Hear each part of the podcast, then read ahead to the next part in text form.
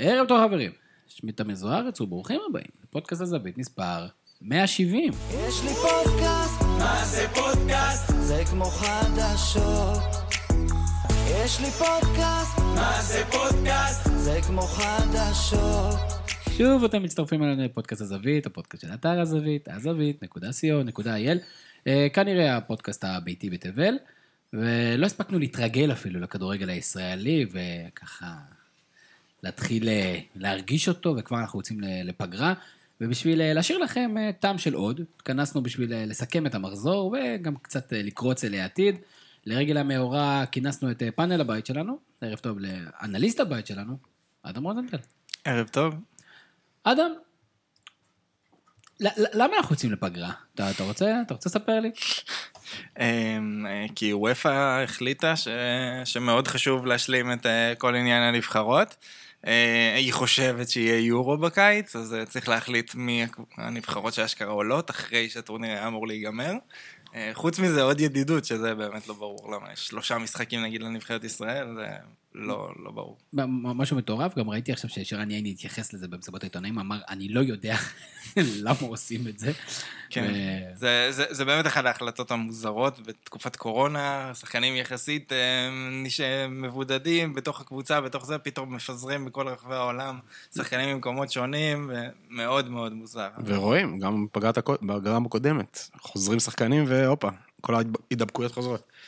כן, זה זה סוג של אה, אה, מנגנון וופא להפצת הנגיף. אז, אה, אז תודה לכולם, עוד איתנו הבלוגר שלנו לעניינים שבהם אנחנו לא מבינים. ערב טוב, אה, אהוד ריבן. ערב טוב. קודם כל, כיף שאתה חזרת, לא, לא התראינו המון זמן. אתה יודע, ב- בגלל המשימה שלך, של, אתה יודע, לבוא לסכם את המחזור, אתה נאלצת לראות את כל המשחקים. בוא- בואו נהיה חיוביים. מאיזה משחק הכי נהנית? אמ, מלבד מכבי חיפה, האמת, לא אה, יודע, אתה אוהד של אשדוד? לא- כן, אשדוד היה באמת, הם באמת היו נחמדים. משחק השני שהכי נהניתי, בני יהודה בית"ר. לא היה משחק מדהים, אבל אה, גם ביחס לכמה מהמשחקים שהיו במחזור הזה, הוא קצת אה, זר. ובני יהודה בדקות שהן טובות, בדקות שהקבוצה טובה, אה, נחמד לראות אותם. פשוט המתפרצות אה, די מעינה לצפייה, פשוט זה לא קורה אה, כל המשחק. אנחנו עוד נדבר על אה, מה, מה יעשה הערב הזה, או מה יעשה הנתון הזה של אה, ניר ברקוביץ' שיש 6 מ-6, על, על באמת הצורה שאנחנו תופסים כדורגל אה, בכלל, ואת הכדורגל הישראלי בפרט. אה, כרגיל איתנו מפיק הפודקאסט אה, של, אה, שלנו אה, ברק קורן, שכרגע עוד מתמקם לו ועוד מעט הוא יחזור אה, להיכנס לעניינים, אתם מכירים את הקול שלו. ויש לנו הרבה דברים על הפרק. א', אנחנו רוצים אה, להיכנס למשחק המרכזי ושאר המשחקים הבולטים. מהו המשחק המרכזי? זו שאלה נהדרת, אנחנו ננסה להסביר לכם איך הגענו למסקנה מה המשחק המרכזי. אה, ניתן אה, סקירה, מבט על אה, בליגת, בליגות באירופה, איזה מסע אירופאי, מה שנקרא, מסע דילוגים בנגיף באירופה, וננסה להבין מה אנחנו יכולים ללמוד בינתיים בפתיחת הליגות האירופאיות. פגרת נבחרות, אז ננסה גם לציין לכם מה כן בכל זאת בתוך בליל המשחקים הזה שווה לראות, וגם אולי מה אפשר לעשות מעבר בתקופה של, של, אה, שאין כדורגל, ואז מה אפשר לעשות בבית אולי. ויש לנו קצת שאלות גולשים, ואנחנו כבר, אה, ולפני שנתחיל, אנחנו רוצים אה, לציין שאתם שעוקבים אחרינו בכל אחת מהפלטפורמות, אם זה בסאונד קלאוד, אם זה באפל, אם זה באנדרואיד, אם זה בספוטיפיי, תעשו subscribe, ותירשמו כדי שהפרקים יקפצו לכם, מאוד מאוד משמעותי. אם יש מקום להגיב על הפרקים, לקבל פידבק שלכם, אנחנו מאוד מאוד נשמח. אז אנא מכם תעשו את זה. אה, זה מאוד אה, עוזר לנו ונותן לנו דלק אה, להמשיך. ואפרופו דלק להמשיך, שאלת גולשים ראשונה שהייתה, של אבי קוקנר רעב, הייתה, אודי, מהו המשחק המרכזי? זאת אומרת, שאתם מפרסמים, שאתם הולכים לפרסם, הולכים לזכור את המחזור האחרון ואת המשחק המרכזי, מהו המשחק המרכזי? ואודי הייתה בן אדם רציני, למחצה, ואתה עשית למעשה סוג של אה, בחינה. ובוא תדרג לנו בבקשה מהמשחק השביעי עד המחזור, עד המשחק הראשון, מהו המשחק המרכזי שהיה השבוע במשחק בליגת העל. טוב, אז uh, לקחתי נוסחה מאוד מסובכת של... Uh, הסתכלתי על הטבלה היום, הורדתי את כל הנקודות שנצברו במחזור האחרון, וקיבלתי את התמונה של המחזור הקודם. אין איזה פיצ'ר שאפשר לקחת את הטבלה של המחזור הקודם פשוט? כאילו, לא, חשבתי על זה. למה סתם מסבך את זה?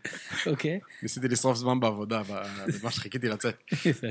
אז... uh, ואז חישבתי את המיקום של uh, כל אחד בטבלה, ולפי זה מספר מצטבר הכי גבוה, אז מן הסתם זה המשחק הכי פחות מעניין. נהדר, אז אנ- אנחנו אוהבים אה, אה, דירוגים, אז מה מה במקום השביעי? במקום השביעי, תאמינו או לא, הפועל תל אביב חדרה, שגם המשחק שחתם את המחזור, אז יכול להיות שמסיבה מסוימת שמו אותו אחרון. אבל אתה יודע, אבל יש, יש בעיה עם הסיפור הזה, כי קודם כל, בדרך כלל המשחק האחרון הוא לא באמת המשחק הכי פחות כן. כן. מעניין, בדרך כלל המשחק. הכי מעניין. דבר שני, מאבקי תחתית למשל, הם משחקים מעניינים. נכון, עדיין. אתה אומר, המודל הזה הוא לא חף מטעויות. בדיוק. הבנתי.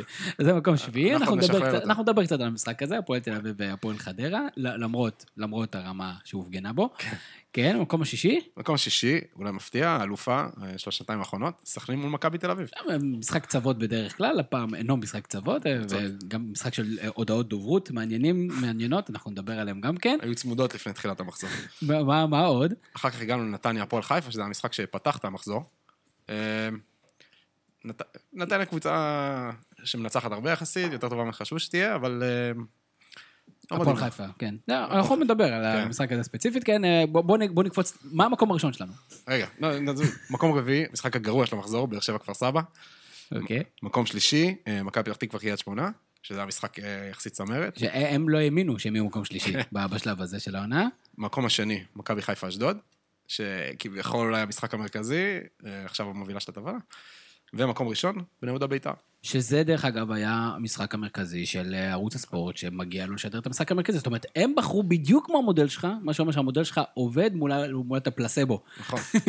פחות חשוב, בוא נודה, אבל אולי ננסה להתחיל דווקא מה, מהמשחק השני, אצלך בדירוג, מכבי חיפה נגד מ"ס אשדוד, משחק ביום שבת, מכבי חיפה ממשיכה לנצח, משחק אה, מהמורה לא פשוטה בדמותה של מ"ס אשדוד, ואדם, אה, בוא, נדבר קצת אה, טקטית, מכבי חיפה, איך היא עלתה, מכבי חיפה לעומת מכבי חיפה שעלתה מול מכבי תל אביב, האם ראינו שינויים, האם בכר התאים את עצמו? אחרי זה נדבר על עוד אספקטים, אה, כמו כושר גופני ודברים כאלה. אמ, הוא לא עשה התאמות אה, מרכזיות מבחינת אה, מערך או משהו כזה, זה היה יותר אישי, אה, טוואטחה ירד לנוח, אבו פאני ירד לנוח, ו- ווילד סחוט, לדעתי, חזיזה פתח. כן. סך הכל המבנה היה אמור להיות דומה. אה, חיפה אבל משחקים פשוט, תכלס היה משחק, אה, כאילו, יש פה איזשהו pattern מבחינת אה, כמה, איך הם פותחים את המשחק ואיך הם מסיימים אה, השנה, שהוא קצת הפוך משנה שעברה.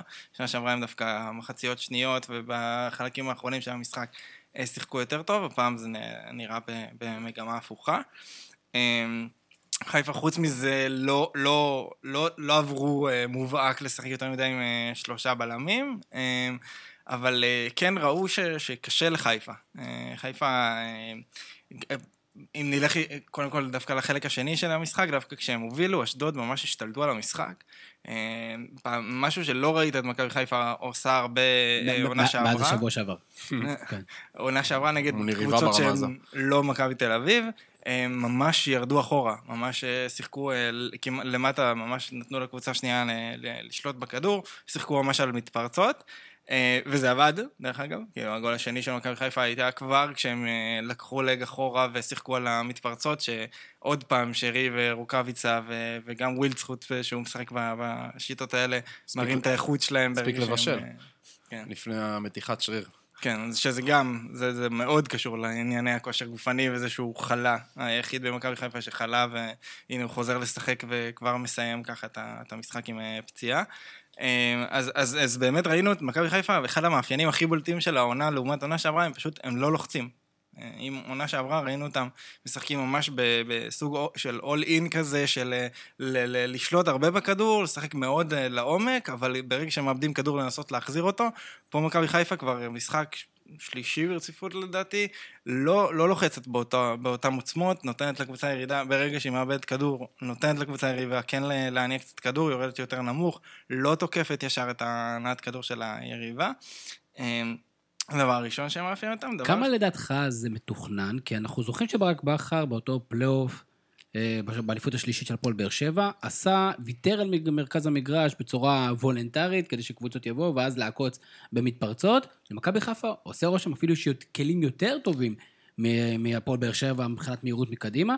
זה מתוכנן או שזה, שוב, עניין מנטלי, עניין של כושר גופני? כי שנה, שבוע שעבר דיברנו על כושר גופני כמשהו אופציונלי, שנבחן אותו במשחקים הבאים. וזה לא שאשדוד התאמנו יותר ממכבי חיפה, כנראה התאמנו פחות ממכבי חיפה, והכושר הגופני שלהם היה אמור להיות אפילו פחות טוב.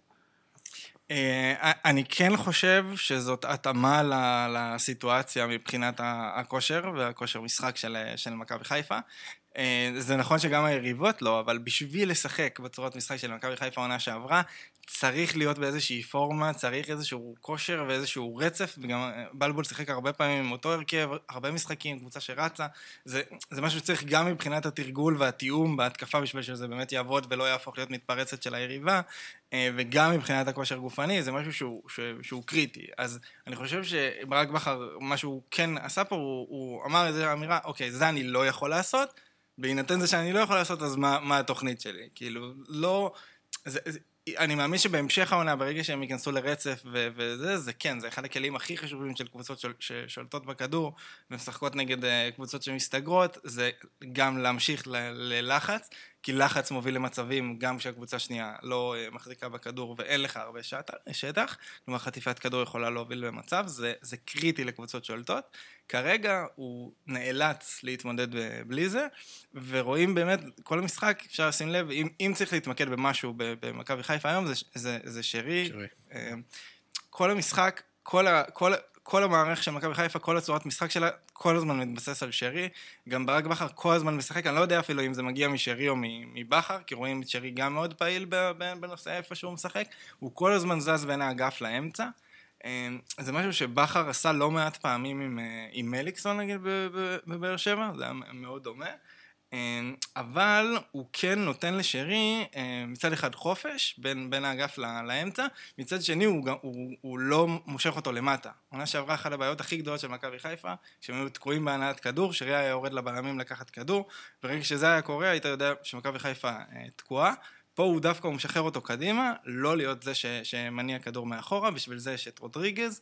אה, זה, זה ממש, זה, זה, זה הסיבה של רודריגז בהרכב, לקחת את הכדור מההגנה לשרי, אה, אבל חיפה עושה את זה פחות טוב מהעונה שעברה. העונה שעברה היה לה את, את עופרי ארד והיה לה את סיינסבורי, אה, שידעו לקדם כדור מצוין. עכשיו חבשי ו- ו- ופלניץ' עושים את זה טיפה פחות טוב, פלניץ' בסדר, אבל ברמה מתחת. אז בעצם רודריגז ממש צריך להיות זה ש, שעושה את זה, וכל הזמן המשחק הוא איפה שרי נמצא, האם הוא בצד ימין, האם הוא באמצע, וכרגע זה לא העמדת מוצא שלו, אבל כמעט כל הגולים של מכבי חיפה קורים כששרי באמצע, מקבל כדור ראשון מההגנה, גם הגול השני של מכבי חיפה, חבשי פעם אחת כן מסר טוב, עשה מסירת עופרי ארד, מבלם לשרי ל, ל, ליד החצי, שרי מוביל מתפרצת וזה גול. רוב הגולים של מכבי חיפה הם באמת מזה ששרי באמצע, יהיה מעניין כמה הוא, אבל מצד שני זה הופך את האמצע ליותר אה, רך, כלומר שני קשרים, אה, אז יהיה מעניין להמשיך להסתכל על זה. בוא נגענו באחד מהשחקנים שברק הגדיר, אה, לדעתי בצדק, בשבוע שעבר, כשחקן קריטי במערך, או קריטי בשאיפות האליפות של מכבי חיפה. איך אודי אתה מתרשם מפלניץ'? פלניץ', כמו שאדם אמר, עם הכדור, בינתיים לא ראינו ממנו משהו מיוחד, כי כל הזמן מדברים על בלמים מודרניים שצריכים להניע משחק ולנהל משחק ולדחוף את המשחק קדימה, זה לא נראה החלק החזק שלו. מה שכן חזק אצלו, היכולת שלו לתקל ולהוציא כדור מהרגליים של שחקנים יריבים. אה, אני לא חושב שהוא פספס אף תיקול אחד, כאילו, אני מניח סטטיסטיקות אולי הראו אחוזים... כזה שתיים מעשר. רוב משלמים, אבל זה לא נראה שלא עוברים אותו. מה שכן, אה, שוב, לא, לא, לא, לא בטוח שבאשמתו, אבל הוא הרבה פעמים כן נמשך מחוץ למיקום, שהיית רוצה לראות אותו. אה, כשטלב טוואטחה נמצא במגרש, אז מכריח בלמים הרבה פעמים אה, לכסות שמאלה, שזה... אולי זה ישתפר בהמשך שטלב יהיה קצת בכושר יותר טוב. אה, סך הכל, די מרוצה ממנו. וחוץ מזה מהקבוצה, פתיחה, ארבעה, ארבעה משחקים, עשר נקודות, כבר עברו, שיחקו נגד מכבי תל אביב, שיחקו נגד הפועל באר שבע. איך זה מרגיש, אתה יודע, כאוהד? סך הכל זה מרגיש טוב. אמ, כן טיפה מדאיג האובדן אה, יכולת לשלוט במשחק במחצית השנייה. גם במשחק הזה ראינו, היה לחץ יחסית גבוה בתחילת המשחק, 30 דקות ראשונות. אישית הרגיש לי שהיה שם את הקטע עם, אה, עם הצהוב לחבשי על היד ואז לברק בכר, שטיפה הוציא את הקבוצה מאיזון, ופתאום אשדוד נכנסו למשחק. אבל גם יכול להיות שזה חלק מהתוכנית של רן בן שמעון, כי גם הוא דיבר על זה, אני בהתחלה רציתי לספוג את הלחץ, ואז להתחיל לשלוט במשחק. אבל סך הכל אה, מרגיש לי שם לסמוך. שרי, באמת, כל נגיעה שלו בכדור מדהימה, אם זה מסירות, אם זה לנהל את הקצב של המשחק, אם זה לבעוט מרחוק. רוקאביצה בכושר, אה, אתה לא יכול לבקש כושר יותר טוב מזה. אה, מרגיש שיש עומק, מרגיש שנטע לביא שוב, הוא לא לבד יותר, בגלל שיש את רודריגז, רודריגז לידו. הפעם הוא גם לא שחק, לא הוריד אותו להיות בעלם שלישי קצת ודברים כאלה, הוא שחק הרבה יותר בתפקיד של קישור. וגם מאמין שטוואטחה נראה ממנו יותר בהמשך. בוא בוא נדבר על הפנדל. אין תגובה. איזה, על חזיזה או על- או על אה, סן מנחם? הפנדל שנשרק? אז, אז, אני, אז אני אגיד שאני בתור. מתבונן מהצד, עוד מעט נגיע לזה. אה, ניסיון יפה, אה, חבר הכנסת אה, ברק. אני, אני חושב שדווקא על חזיזה, בוא נגיד, אפשר היה לשרוק את זה. אה, אומנם הוא באמת קפץ כאילו ירו בו עם רובי צלפים מרחוק ממש. ההצגות... אה, אבל, ואז הצהוב כאילו היה כזה על, מה, כאילו, למה אתה מגזים? אני חושב שהפנדל היה מאוד מאוד מאוד גבולי, הפנדל עצמו. המרפק כאילו, בפרצוף כן. של סן מנחם? כן, אתה יודע, בא מאחוריו כזה, אה, לא, לא יודע, אני לא יודע כמה שופטים, בוא נגיד, אם הוא היה שופט, אם הוא היה שורק את זה בלייב, אז הייתי יותר בסדר עם זה, אבל בעצם זה שעבר, אה, הפך לו את ההחלטה, משמע שהוא חושב שזו החלטה ודאית, אז אני לא בטוח לגבי זה. היה, אה, לא, לא יודע אם זה היה משפיע בו לאורך זמן, אבל סוגיה מעניינת. לי יש שאלה לחברי הפאנל הנחמדים בתור אה, עוד אובייקטיבי לחלוטין וחסר אה, זה. אה, פניות. כן, כן. אה, שנה שעברה האליפות פחות או יותר הוקראה למשחקים הישירים בין מכבי חיפה למכבי תל אביב. מכבי חיפה היו עם... אה, בסיבוב הראשון, אחר כך זה כבר... אה, אה, כן, כן, נכון, כן, היו אבל עם אחוז אה, ניצול נקודות מאוד מאוד מאוד מאוד גבוה מול הקבוצות האחרות. אז השאלה שלי, האם אתם חושבים שגם השנה תהיה כזאת? כלומר, השנה האם מכבי חיפה תצליח, אנחנו מדברים כרגע על מכבי חיפה, אחרי זה נדבר על מכבי תל אביב, תצליח להישאר באחוז ניצול נק- נקודות מאוד מאוד מאוד גבוה מול הקבוצות האחרות שלא מכבי תל אביב. שומע- שיש עוד שאלה. ושאלה נוספת, זה מה יקרה, זה, זה גם בהקשר, מה יקרה כשרוקאביצה יהיה שבועיים בבידוד, או פצוע, או חולה, או לא יודע מה, מי יפקיע שערים למכבי חיפה?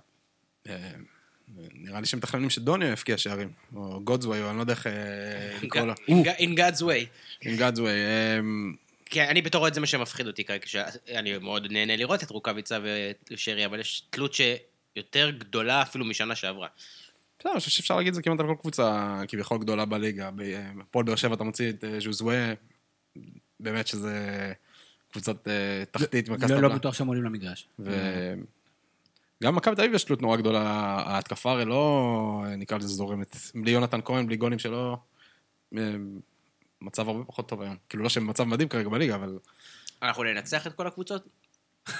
לא, לא, באמת, אני שואל כאילו, שמע. אני צופה, אני צופה, אני, אני, אני, למה אני שואל? כי אני צופה ליגה בלאגן השנה. אני לא יודע אם זה נכון או לא, אם זה מבוסס, רואים זה לא מבוסס, על ניחוש, מה שנקרא. זה לא מבוסס, על הנייר, כשאתה מסתכל על הסגלים ואתה אומר, אם יישארו בריאים, כי אתה לא יכול באמת לצפות, לצפות הידבקויות, אתה לא יכול לצפות. פציעות הולכות להיות, כי אנחנו, אנחנו לא יודעים למי ודברים כאלה. על הנייר, מן הסתם, מכבי חיפה ומכבי תל אביב, אה, אמורות אה, לזכות באחוז גבוה של הנקודות. אני לא יודע אם המפגשים הישירים זה מה שיכריע. כי גם בית"ר יכולים להתחבר למשהו טוב, ומשחקים נקודתיים מול באר שבע או בני יהודה זה בעייתי.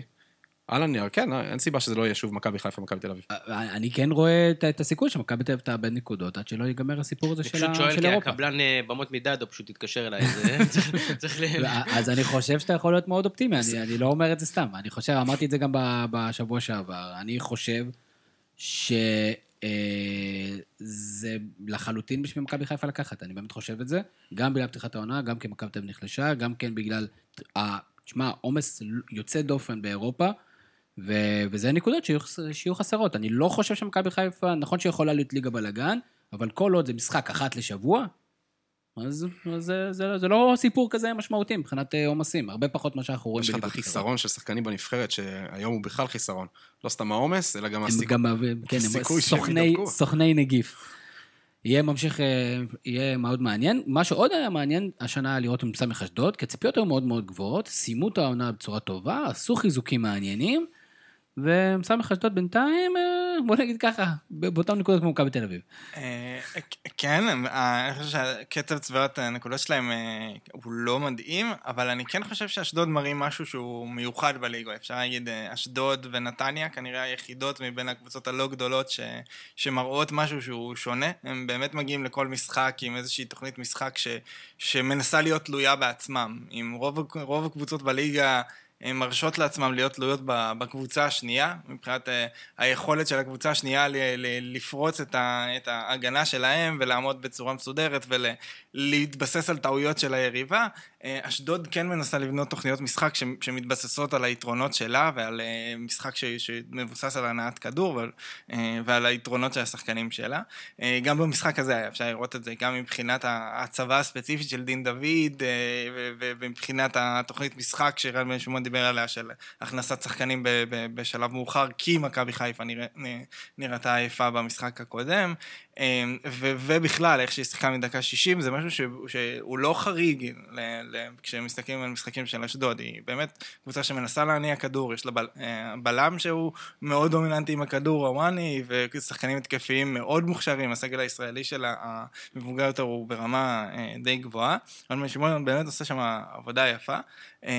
וחוץ מזה יש להם עוד שחקן אה, רכש שנחת כן, בארץ, צ'יקו פרדו, שדרך אגב, להביא, זה סוג של הצהרה, להביא חלוץ שהיה חלוץ אה, לגיטימי מאוד במכבי תל אביב שנה נכון. שעברה. אם הוא בריא. אם הוא בריא, זה חיזוק מאוד משמעותי. אני חושב שאשדוד... בעצם היא סובלת ממה שאמרתי בהתחלה קצת, כי אשדוד באה ומגיעה עם האמירה הזאת של אנחנו משחקים אה, עם השליטה שלנו, וקבוצות הליגה אין להם בעיה לקחת את הפוזיציה של אה, להיות במצב ההפוך, ואז בעצם לאשדוד משחקים כאילו הרבה פעמים במהלך המשחק שלהם, זה נראה כאילו הם מכבי חיפה או מכבי תל אביב או בית"ר ירושלים, מול קבוצות שהפער איכות הוא לא כל כך גדול, אז אה, גם יותר קשה להם התקפית וגם קצת קשה להם הגנתית, והיה לא מעט משחקים העונה, אה, גם נגד קריית שמונה, גם כן. נגד בני יהודה שבוע שעבר, שהם הגיעו להמון מצבים, שיחקו מאוד טוב, ואז פשוט חטפו את הגול ומתפרץ אותו במצב נייח, ו- ואתה אומר, וואלה, פשוט באסה, זה פשוט כאילו קבוצה שבאה ובאמת אה, משחקת בצורה כזאתי, אה, כאילו נופלת בגלל ה... זה, וזה... גם עכשיו בסיום, מכבי חיפה, ראית, רוקאביצה כן. הגיע לאיזה שלושה מצבים שם בסוף, כי אשדוד באמת שלחו את כולם קדימה. ומצד שני גם אשדוד הגיעו נכון. להמון מצבים, עשר דקות האחרונות היה... בסופו של דבר הבדלי האיכות זה הבדלים בין שגיב יחזקאל לבין רוקאביצה. שגיב יחזקאל הבקיע גול בראש, זה היה רצף אה, שערים בראש מאוד נדיר. שגיב יחזקאל רואה מכבי חיפה, הוא זה.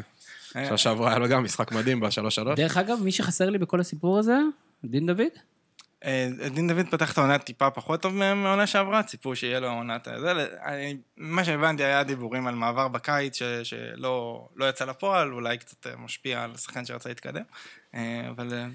אז דין, אם אתה שומע אותנו, אנחנו חושבים שאתה שחקן טוב, ואנחנו מצפים לנקודות שלך בפנטזי, אז, אז, אז, אז go ahead. היה אחלה משחק, ועוד משחק, או המשחק האהוב על אודי, שגם כן עמד בפרמטרים, זה בית"ר ירושלים המסקרנת נגד בני יהודה.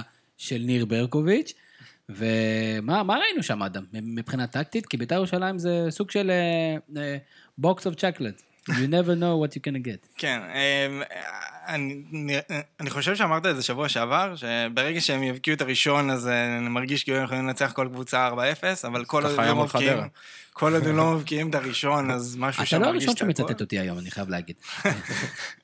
אמ, אז בני יהודה, אני, אני מודה שכאילו התוצאה זה, וזה הכל לגיטימי, והם שיחקו ל...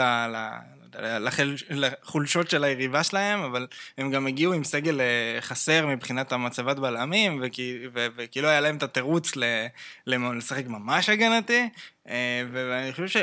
חלקים מאוד גדולים של המשחק, הם, הם אמרו, אוקיי, אנחנו נעמוד, קו חמש, קו שלוש, לא נלחץ יותר מדי, ניתן לבית"ר ירושלים להסתבך עם, ה, עם הבעיות ההתקפיות שלה, אה, וככה נראה המשחק, היה איזה 70 אחוז החזקה בכדור של בית"ר ירושלים, סך הכל, משהו כזה, אה, ו, ועוד פעם, ברגע שלקראת סוף המשחק הם הכניסו, ברקוביץ' עשה דברים מעניינים, הוא הכניס שחקנים ממש מהירים להתקפה, הכרטיס האדום נובע מהתקפה מתפרצת שהשחקן אה, רץ ממש מהר, ובגלל זה הוא היה חייב לתפוס אותו. ממש ממש מהר. כן, ממש מהר, כי הוא שחקן ממש מהיר, וגם גדיר שחקן מהיר, אז הוא פשוט אמר, אוקיי, הם, הולכים, הם מנסים בכל הכוח לזה, נשאיר שני שחקנים שיכולים לרוץ מהחצי קדימה, ו- וזה עבד. אמ, כן, וברגע, גם ברגע שהם הבקיעו בשלב כל כך מוקדם, זה עוד יותר נתן לגיטימציה למשחק הזה, וזה, וזה היה המשחק. ביתר אה, אה, מחזיקה את הכדור בחצי של, אה, של בני יהודה, וביתר עם הבעיות שלה, וגם נתנו לאוחנה לנוח, אז, אז רואים הרבה, הרבה בעיות בהנעת כדור. אני חושב שכן רואים שיפור, נגיד, לעומת המשחק מול הפועל תל אביב. הם, הם כן נפרסים קצת יותר טוב, השימוש במגנים היה קצת יותר טוב, אני חושב שזרגרי אה, הוא, הוא יותר טוב מקריאף אה, היום ומתחיל לצבור ביטחון בתפקיד הזה, הוא שיחק יפה בתור שש. אה, אני חושב שגם מבחינת הרעיונות, ברגע שהיה כל כך הרבה שטח ל- ל- להתקדם, וכל כך התכווצו אחורה ו- ולאמצע בני יהודה, אז בעצם דראביץ' וברדה, מה שהם עשו, הם, הם באמת, זרגרי נכנס, אה, היה ממש אה, פיבוט באמצע, ואז פ- כל פעם עוד גני או קונטה, פשוט עם הכדור, פשוט התקדמו לשטח אה, ש- שנשאר ריק, כי הם שומרים כבר את כל שאר השחקנים, ראו כמה פריצות כאלה, קונטה ממש רץ עם הכדור עד, ה, עד הקו ההגנה, ואז ההגנה חייבת להישבר, כאילו, הם חייבים לשבור מערך, כי בלם זה לא השחקן שיש לך שחקן כביכול עליו, זה אחד הדברים היחידים שעבדו לבית"ר בהתחלה, ברגע שאוחנה נכנס, אטלנטה. ברגע שאוחנה נכנס, אז הוא נכנס מצוין למשחק, ממש כיף לראות את אוחנה אה, אה, משחק ככה. הוא פשוט, כי היה לו איזה שלוש מהלכים כאלה שהוא לוקח כדור ליד החצי ומתחיל לעשות פינבול כזה עם שחקנים של בית"ר. מוסר דאבל פס, מוסר דאבל פס, מוסר דאבל פס, ומתקדם ככה לכיוון הרחבה. אה, ומול צפיפות ומול זה, זה בדיוק השחקנים שאתה, שאתה רוצה. אה, מצד שני, שואה נראה לא טוב. על הפנים. אה, ממש לא טוב, המון חוסר חדות. כאילו, אנחנו אה, לא מעט פעמים מדברים על אה, שחקני רגל לעומת שחקני שטח, ולהיות שחקן רגל או שחקן שטח זה לא רק עניין של יכולות, זה גם עניין של אופי וכמה אתה סומך על החברים שלך, ו- ורואים שם שבשילוב הזה עטר אה, שואה, השני, כל אחד לא עושה תנועה לשני, כי הוא יודע גם שלאו דווקא יצא משהו בכלל, ולאו דווקא הוא ימסור, ושואה פשוט לא מתחבר לכדורים טוב. הוא כאילו, הוא לא עושה את התנועה גם כי כשמוסרים לו, הנגיעה הראשונה, המשהו שם בהתחברות לכדור פשוט לא טוב. רק כשהוא מקבל כדור בעמידה, אז איכשהו קורה משהו, אה, הוא חייב להיכנס קצת לחדות. אנחנו, אנחנו יודעים שהוא שחקן... אבל זה לא- אבל זה לא צפוי? זאת אומרת, אנחנו לא קצת קשים עם הילד? אה, אני חושב שלא, אני חושב שברגע שהוא אה, אה, גם הגיע עם כל הציפיות אה, מראש, ואז עשה את כל הבלאגן הזה, רצה לשחק, נותנים לך את ההזדמנות לשחק, אז מצופה ממך לעשות את, ה, את, ה, את האקסטרות. לא, אבל נגיד אנחנו. מדברים על חדות. חדות זה הרבה- זה הרבה פעמים עניין של כושר משחק. כושר משחק, לא, אתה יודע, לא לא היה לו תמיד המשחקים. אבל גם מיכאל אוחנה לא שיחק אה, המון והוא נראה חד מאוד. קודם כל יש הבדל בין, אה, יש שני שחקנים קצת שונים, אז הוא נוגע, יש לו הרבה יותר נגיעות בכדור בשלבים הרבה יותר מוקדמים. יכול להיות שההכנה שלו הייתה יותר טובה, אני יודע שהוא כן היה בריא כבר תקופה יחסית ארוכה וכן התאמן בצורה שוטפת עם הקבוצה. יכול להיות שמיכאל אוחנה שחקן יותר טוב, זה, גם זה בסדר. מיכאל אוחנה, אני, אני מזכיר, עבר ב, בעסקה אה, גדולה מאוד כספית, יותר גדולה מאשר, אם אני זוכר נכון, את המספרים, יותר גדולה מירדן שואה. אה, זאת אומרת, אני, אני ככה נקרא בין עצמי לבין להגיד, חבר'ה, הוא נתן פה חצי שנה, ויש לו נתונים, זה עדיין לא עושה אותו שחקן גדול. ומצד שני, להגיד, בוא, לא נהיה האנשים האלה, ו- וננסה לבחון אותו מקצועית ולהבין אם זה, אם זה הסיפור. כי ברק, לדוגמה, אתם במכבי חיפה, ראיתם את ירדן שואה, אתם יודעים שהוא שחקן כישרוני. כן, אבל אתה לא בוחן אותו בקונטקסט של שלושה משחקים, אתה בוחן אותו בקונטקסט של שנתיים רצוף, אז, אה, אז בגלל זה אפשר כבר, לב... כן אפשר להתייחס. זה לא שחקן שעכשיו הגיע ואתה נותן לו צ'אנס, אוקיי, משחק שלישי שלו. אתה בוחן את זה בפריזמה של שנה וחצי כבר, שזה נראה פחות או אבל יותר אותו דבר. הסיטואציה היא שונה לגמרי. נכון, נכון. היא- לא, לא, אף אחד, היא לא שונה סוס מת. בתכלית. הוא לא נגמר עדיין, אבל פשוט, הוא, כמו שאדם אמר, כרגע לא נראה טוב, למרות שהוא עדיין מגיע למצבים שלו, שזה תמיד, אה, שזה חדשות טובות מבחינת בית"ר, הוא יבקיע בסוף. משחק הזה הוא לא כל כך הגיע משחק לדברים. קודם הוא הגיע לשתי מצבים טובים. נגד חדרה. כן, אבל נגד, אתמול נגד בני יהודה הוא לא, פשוט ראית שהוא לא מרגיש בנוח על המגרש. אני לא יודע איזה- באיזה יום אתה נמצא. אבל- היה בגדול לו- הבנתי מה אתה מתכוון. מה- שכן מביא אני רק חייב להגיד שכאילו, ח- חברי היקר, הוא באמת בן אדם מאוד מאוד יקר, רועי דיין גם היה מגיע להמון מצבים. הוא פשוט לא היה כובש, כאילו במכבי, רועי, במכבי. אז אה, זה- זה תלוי, המטרה היא באמת שיעשה את ההבדל, השחקנים האלה. מכבי תל אביב. נגד מכבי תל אביב יעשה את ההבדל? לא למה? אוי. כן. מה- מה שכן מעניין אצל שואה זה שגם במכבי חיפה וגם פה, רואים שהוא לא בכוח מנסה לבעוט, וזה זה משהו שהוא ממש מוזר. הוא, היה לו מהלך שהוא חטף כדור בתוך הרחבה, ממש איזה שלוש מטר מהשוער, עשה מהלך אה, הגנתי יפה, ממש של לחץ, חטף, אז ניסה למסור במקום לבעוט. זה שזה... אחד הדברים המתסכלים איתו בחיפה, שהוא, אתה יודע, הוא היה פה הרבה פעמים מוסר שצריך לבעוט וכאלה. זה, זה קבלת החלטות, וזה, וגם זה קצת ניסיון, אז בואו בוא ניתן לו עוד איזה כמה מחזורים. דרך אגב, אה, שאלה אה, רבע קנטרנית, אה, דן אייבינדר, היה יכול להועיל- להועיל לבית"ר ירושלים הקיימת, או שהוא פשוט more of the same למה שיש להם, שחקן 50-50 עם יותר אוריינטציה התקפית? אמ, מקצועית, אני חושב, אם מנקים את כל העניין הכספי וכל מה שהולך שם אני מדבר אישית, מקצועית- מקצועית אה. אני חושב שהוא היה יכול אה, להתאים. אה, אני לא, לא יודע, אני לא חושב שזה Game Changer. כלומר, אני חושב שהוא היה יכול להיות שחקן הרכב, אה, אין ספק, אין שם, אין שם הרבה שחקנים שהם אה, קשרים שיכולים לעשות גם וגם. אתה אומר, גם לשחק קדימה וגם להתבחן לשופט. זה, אתה יודע, אין הרבה שחקנים כאלה. אה, בסוף מה היה להם? במשחק הזה, אבל ספציפית כמה הקורה של אה, המשקוף של רוטמן, זהו בערך. וואו, איזה בעיטה זו הייתה. זו הייתה בעיטה נהדרת. בוא נדבר קצת באמת על בני יהודה. ממה התרשמת, אודי, מ- מבני יהודה? אה, כמו שאדם דיבר מקודם, המהירות שלהם. ומשחק הגנה טוב, זה לפעמים אה, נחמד לראות, במיוחד שהקבוצה השנייה, אתה לא אוהב אותה, את בית"ר לדוגמה, אז אה, זה כיף לראות משחק הגנה מסב. לך אושר... אה, לא, אני, חושב שאבישי כהן ועמית כהן, זה מאוד נחמד לראות את הצוות מגינים הזה, שהם, עם אותו שם משפחה. כן, זה בכלל בונוס נחמד. זה שני wing, ווינגבקים כאלה, אני יודע אם אפשר להגדיר את זה ככה, שבאמת אחלה, וזה, לפחות בדקות היותר טובות של בני יהודה, זה יצר, זה יצר להם הרבה, וזה יצר הרבה בעיות לבית"ר. אודי, אודי, אה, אודי. אדם, שאלה שאני, שמעניינת אותי, כמה זה דומה לסגנון אבוקסיס? כי אתה יודע, אנחנו רואים חמישה, שלושה בלמים, שני ווינגבקים, שחקנים מהירים מקדימה, אנחנו אומרים, או, זה טביעת אצבע של אבוקסיס. אה, זה דומה או, או, או לא באזור? אני לא חושב שזה משחק הזה היה, כאילו, מה שהיה דומה זה, זה מה שאמרת. כאילו, זה, זה שהמערך היה אה, חמישה שחקני הגנה, שבהגנה מגנים יחסית נמוך, והמגנים גם עומדים בקו של הבלמים, סבבה, זה כמו אבוקסיס. אני חושב שמבחינת הכמות פעמים שיוצאים ללחץ, הכמות פעמים שמנסים כן לקחת כדור בשלבים מוקדמים, מבחינת הכמות שחקנים שמצטרפים כשמתקיפים, זה לא היה אותו דבר, היה פחות פשוט במשחק הזה, אה, בטח ברגע שהם הובילו. כלומר, זה ממש היה... שולחים שני שחקנים מקסימום, אבישי כהן זה שחקן שבמערך של אבוקסיס בדרך כלל הווינגבקים גם איתו וגם עם אה, מגנים לפני, קנדיל וקונסטנטין היו השחקנים הכי התקפיים במערך בה- בהתקפה, אבישי כהן עולה פעמיים שלוש בכל המשחק, משהו. אז, אז, אז לא בדיוק אה, אותו דבר, אנחנו נמשיך לעקוב אחריהם. אני עדיין ככה חושב שבית"ר ירושלים כן תוכל אה, אה, להתחבר שם, ו... ודראפיץ'. וברדה יעשו את העבודה. נראה אם אז ההגנה שלהם באמת תהיה רק לחטוף שער אחד. חושב שהם חותמים על זה בשלב הזה. אה, מוטלה רפלד שאל מהבחינה הזאת, איפה אה, מטוסיניו אמור אה, להיכנס בהרכב של בית"ר ירושלים, אז אני חושב שזה הזמן להודות שאנחנו עדיין לא יודעים, עדיין לא ראינו את השחקן, זה אנחנו רק קראנו עליו. אנחנו יודעים שהוא שחקן שגם כן יהיה בעתיד, חתם לחמש שנים, שחקן צעיר. אז מוטלה, בואו נתאזר בסבלנות, נראה שיש שחקן כזה באמת, נראה איך הוא מכדרר את הכדור ואז נהיה יותר חכמים. בואו נרוץ למכבי תל אביב, בני סכנין, ואני אני אתחיל מהסוף, אודי. האם אתה מסכים עם טענותיהם של אה, בני סכנין לגבי אה, קיפוח במשחק הזה? לא, לא או חושב ש... קיפוח באופן כללי. גם לא ולא. לא ולא. אה, שוב, ב- בלייב שראינו אה, לגבי הגול, הגול של פשיץ, זה, אתה יודע, אה, רוב האנשים, גם אני חשבתי שזה נבדל, גם אני חשבתי שזה. אבל אחר כך אה, התחילו לרוץ ברשת וכל גם העניינים. הוא חשב שזה נבדל. פירוש, לא, הוא לא, דווקא... הוא- הוא- הוא מה- סימן שהשחקן כאילו נגע נגע בכדור. בכדור. כן. אה, והראו את ה... שגם אני הייתי עושה את זה, אבל אבל זה עדיין לא אומר שלא חשבתי שהיה נבדל. הראו לגבי החוקים ומה נחשב נבדל ומתי לא, ועל פי התקנון זה לא נחשב נבדל, אז לא לא רואה על מה יש להתלונן.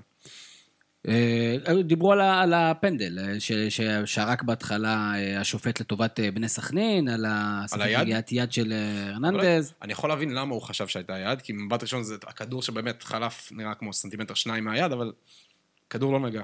אין, וראו בעבר, בשביל זה עבר, זה, מהדבר, זה לקח מלא זמן, זה אולי אחד הדברים שמתסכלים, שבאמת לקח שבע דקות. שבע דקות העניין הזה. שזה דרך אגב, כמה זמן- כמה זמן פציעות היה למחצית הזאת, אתה יודע? שלוש? ארבע. וזה לא היה העבר היחידי, היה אחרי זה עוד, היה אחרי זה עוד איזה מהלך של... וזה היה מתסכל, אה, אבל גם, והפנדל שמכבי תל אביב קיבלו אה, על ההכשלה של השוער, שוב, פאול, לא היה שם נבדל שגם כאילו... אה, למרות שהיו פרשנים שחשבו שהיה נבדל. צעקו נבדל, לא היה נבדל, היה פאול, שוב, רך, לא רך, זה לא משנה, זה פאול כרגע, וזה. אה, אני נוטה להסכים איתך, אה, אודי, במקרה הספציפי הזה. מפתיע. כן.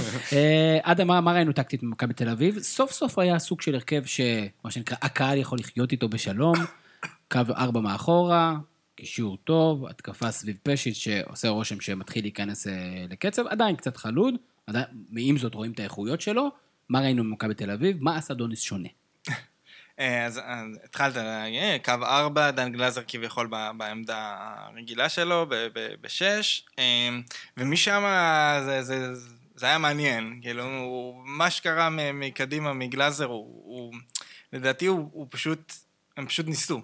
זה גם, זה מהדברים האלה שאתה לא ברור כמה שחקנים וכמה אדוניס אה, היה אחראי על אה, כמה שינויים היו, אבל היה המון שינויים. אה, יונתן כהן התחיל נגיד ממש צמוד לקו באגף שמאל, באיזשהו שלב הוא נכנס ממש לאמצע, שיחק ליד פשיץ. דן ביטון גם דומה, נכנס הרבה לאמצע לנהל את המשחק.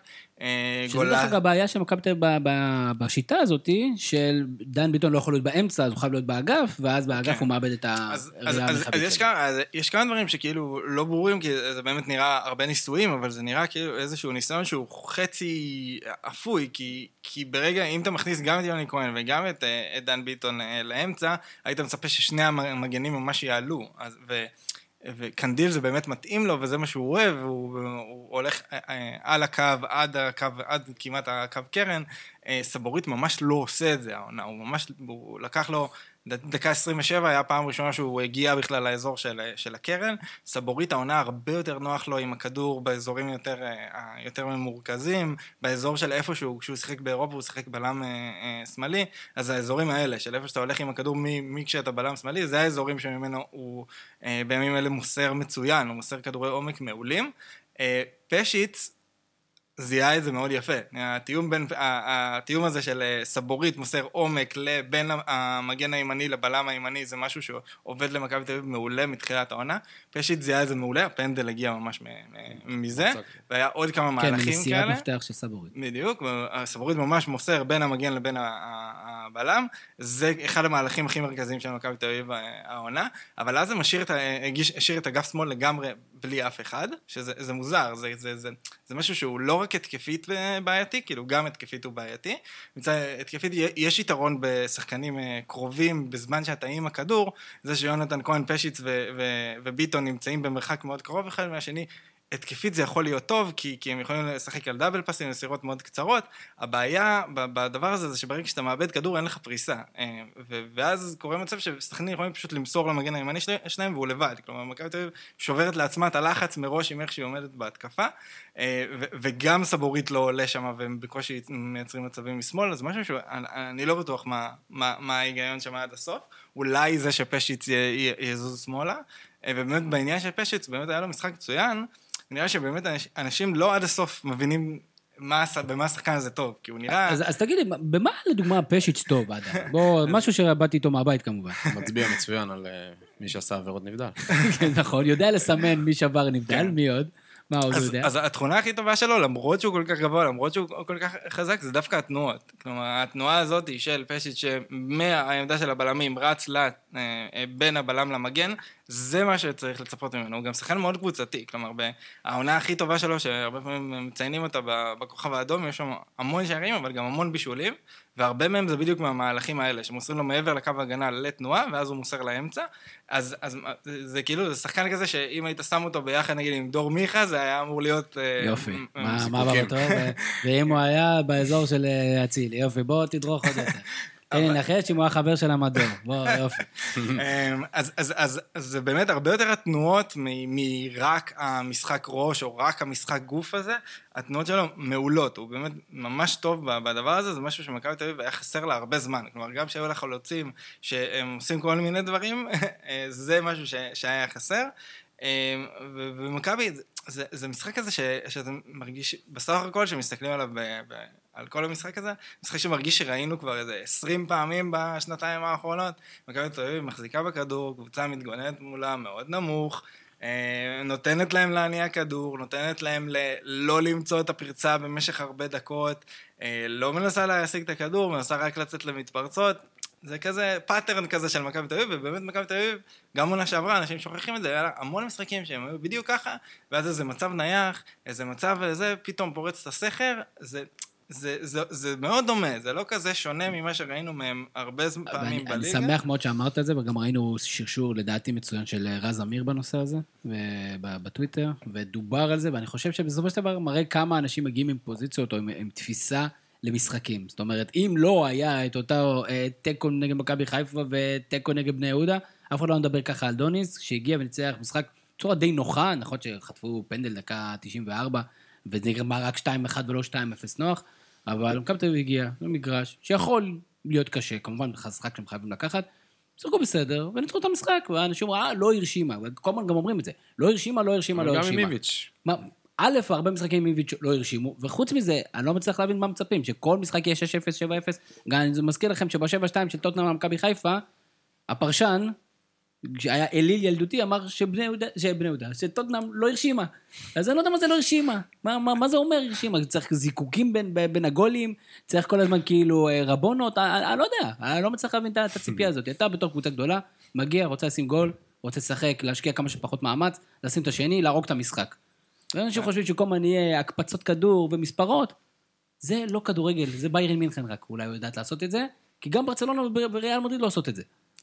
אז, אני- אז זה הייתי אני והסיפור על לא. משהו, משהו כן מעניין, גם- ביום מכבי תל אביב, ואני אני דווקא מחזיר את זה אליך, נראה שמשהו שכן, אם, לא ברור מה ההרכב. כאילו, מה, מה היום, אם אתה, אם מישהו צריך לבחור מה ההרכב האידיאלי מצוין, כי אני רציתי לשאול אותך את זה. אני באמת רציתי לשאול אותך את זה מקודם, האם זה ההרכב הטוב ביותר של מכבי תל אביב, או שמכבי תל אביב יש כמה אופציות, כי אני באמת אומר לך, בהיעדר שחקני אגף טובים משמעותית, שפתאום קנדיל, שהיה שנה שעברה שחקן שכמעט שלא נספר, או פתאום האבן האור במשחק האגף, למכבי תל אביב אין משחק אגפים טוב, לפחות לא כרגע, יכול להיות שבעתיד, אם יום אחד יונתן כהן יהפוך להיות שחקן קיצוני, כמו שאולי מצפים ממנו, האם מכבי תל אביב לא תקועה מדי? עדיין, גם עם אה, פשיץ' שכמובן הוא משמעותי, בסופו של דבר זה דן ביטון עם פס חכם, פשיץ' עם תנועה, דיברנו על מכבי חיפה ש... שהיא אולי חד גונית, או לא חד גונית, אה, כן מסתמכת על שחקנים מסוימים, מכבי תל אביב לדעתי זה בעוד, אה, בעוד כפולות על הדבר הזה. כרגע אמרת שאתה לא מחפש זיקוקים, וכרגע מכבי תל אביב מה שהיא רוצה, מביאה תוצאות. אני מבחינתי, קודם כל זה עדיין לא מביאה תוצאות. בליגה עדיין לא מביאה תוצאות. זה ניצחון אה, ראשון, הרבה, מאוחר מדי. משחק גמר גביע שהם היו חייבים לנצח, וניצחו. את ה... מה, באירופה? אה, לא, עכשיו, סכנין, אני אומר, זה אה. משחק שהיו צריכים לקחת בכל הכוח, והם עשו את זה.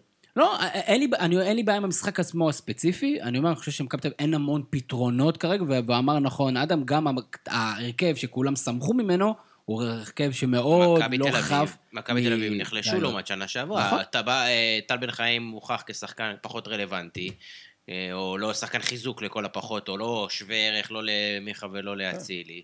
הם נחלשו כמעט בכל עמדה, וצריך להבין את זה, ולהשלים נכון. עם זה. אי אפשר לצפות אה, חושב שזה לא מהמאמן עד לכל עמדה במגרש. זה לא רק העניין של ההיחלשות, הם משחקים, בגלל שאין לך, אין לך שבועיים אירופה, אלא כל שבוע אירופה, הוא צריך להתאים הרכב להמון קבוצות שונות, וחזרה לליגה וחזרה לאירופה, נגיד ויה ריאל בחוץ, אחרי ואז חיפה, אתה נוסע לדוחה. ואז אתה נוסע לדוחה, אז... אה, כן, זה החוכמה, אבל היא שאתה מאמן, שהוא. מתמודד עם קשיים, אפשר להגיד, הרבה יותר משמעותיים ממה שהתמודד איביץ' בכל מקום שהוא, בכל. אה, אבל גזרה שהיא. אתה רואה על דוניס, אפילו במשחק מול חיפה, הוא למד משהו על הקבוצה שלו במהלך המשחק, הוא פתח לא טוב, אני לא חושב שהוא מאמן רע. לא. אני חושב שהכלים שלו פחות טובים, כולנו מסכימים על זה, פחות טוב משנה קודמת. המצב, הסיטואציה הקיימת שלו, בדיוק כמו שברק כרגע אמר, היא קשה, ואני חושב שחוסר הסבלנות כלפיו הוא זה הוא- מצחיק, כאילו, אבל משוגע. ההצלחה באירופה היא בעוכריו, כאילו, אף אחד לא היה אומר לו כלום אם הוא לא היה עולה לליגה בתים, אבל היה משחק יותר טוב בליגה, ועכשיו שכאילו, צריך לתת לו את הקרדיט על, על אירופה. אני מסכים לחלוטין, וגם אנחנו יודעים שבאמת קבוצות בודדות הצליחו לשלב קמפיין אירופאי טוב, שאנחנו- שוב, שכרגע הוא נתחיל. תוך כדי שהם נחלשו, לא התחזקו.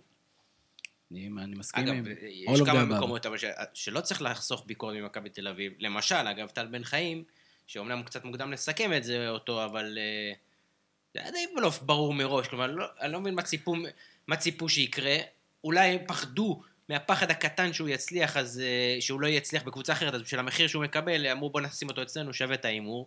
אבל אה, אני לא חושב שהוא אני חושב ראוי שיש לו... לשחק אני במכבי חושב תל אביב שזה כרגע. כזה סוג של אה, הימור מושכל כזה. העלות שלו היא לא גבוהה. שחקן שכן מכיר את המערכת מבחינת אה, השתלבות, ו... ואני חושב שהחוזה שלו לשנה, או יש לו חוזה קצר. ואז אז אתה לוקח הימורים לפעמים, גם בטח על שחקן ש, שמכירים, או שהקהל יכול להתחבר אליו, זה בסדר. זה שדוניס נותן לו אולי דקות לפני אילון אלמוג, או לפני אה, שחקנים אחרים, אז, צ- אז, אז אנשים צריכים לשאול את עצמם את השאלות, איפה מתן חוזה שאולי יכל, אני, אני לא יודע מה, מה המצבים הפיזיים של כולם, ובטח בטח בתקופת קורונה, אני לא יודע. לא יודע מה השיקולים. כרגע, אני מסכים לחלוטין, טל בן חיים, כרגע לא נראה שחקן לגיטימי למכבי תל אביב. מקווה שזה... לא, לא, אבל לא על טל בן חיים תקום ותיפול העונה הזו. האמת שהם בנו עליו לא, לא מעט. כלומר, הם חיפשו את השחקן, או את הסט שחקנים, שישלימו את אצילי, את המספרים של אצילי, והיה אמור להיות טן ביטון, טל בן חיים, כלומר, הם, היו, הם אמורים היו להיות אצילי, והם הם לא יהיו. אני לא חושב שהם הביאו את טל בן חיים ואמרו, טוב, הוא הולך להביא לי בדיוק מה שאצילי. זה... אין, אין ספק שהפער של אצילי הוא פער משמעותי, שחקן אגף קלאסי שגם עושה הגנה בצורה משמעותית, דיברנו על החשיבות שלו. אה, אתה יודע, זה פורס מז'ור בקטע הזה, או החלטת ההנהלה שיחיו איתה. אה, זה מכבי תל אביב שתמשיך לעניין אותנו. דרך אגב, ראינו אדם את מכבי תל אביב מול ויה ריאל, 4-0, כבר שמעתי כבר בושות, עניינים פה ושם. נראה לי אה, להפסיד 4-0 לסלבדור זה לא כזה איזה סיפור. נכון שמכבי תל אביב לא לא שחקן אמרתם כמו ככה. שהפסדנו בטוטנאם. לקרלוס. בסדר, זה לא עניין של ריבים בין אוהדים, אבל ברור קודם כל, כל-. החיים זה ריבים בין אוהדים. מה שהכי הצחיק אותי, האמת, בהפסד של מכבי תל אביב נגד ריאל, שכל הזמן, בכל קבוצות וואטסאפ וטוויטר שראיתי, היה רשום, אוי, גול קל מדי. גול קל מדי. ועכשיו, אתה משחק מול קבוצת צמרת בליגה הספרדית, מקום שלישי או שני או רביעי כרגע, זה אמור להיראות קל בשבילנו, קל. פשוט הרבה כן, יותר טובים, אין מה. לעשות. אני זוכר שבאלה שסתם מכניסים, אה, אני זוכר שבמשחק של טוטנאם ומכבי חיפה, אז היה איזה מישהו שספסף שם את חפצ'י, ואז הוא חזר לספסף אותו שוב, אז גול, ואתה מסתכל, אתה אומר, וואו, איזה הבדלי רמות. כן, כאילו, זה היה משחק שהיה אמור להחזיר את אה, דלה עלי לעניינים, הוא פתאום בא מול חיפה, הוא חזר להיות השחקן הכי טוב בעולם. ואז הוא פגש קבוצות אחרות. כן. אה, זה מכבי תל סכנין. אה, אני חייב להגיד שאני, שוב, אולי אני כרגע נגוע, אבל גם לא אהבתי את זה לפני. התלונות של בני סכנין כל הזמן, לדעתי זה משהו שצריך אה, להכניס אותו לקונטקסט. אה, הודעות עיתונות, אה, הודעות עיתונות צריכות להיות אה, בעיניי יותר שקולות, יותר מכבדות, גם כלפי מי שמפעיל את הליגה הזאת. ו...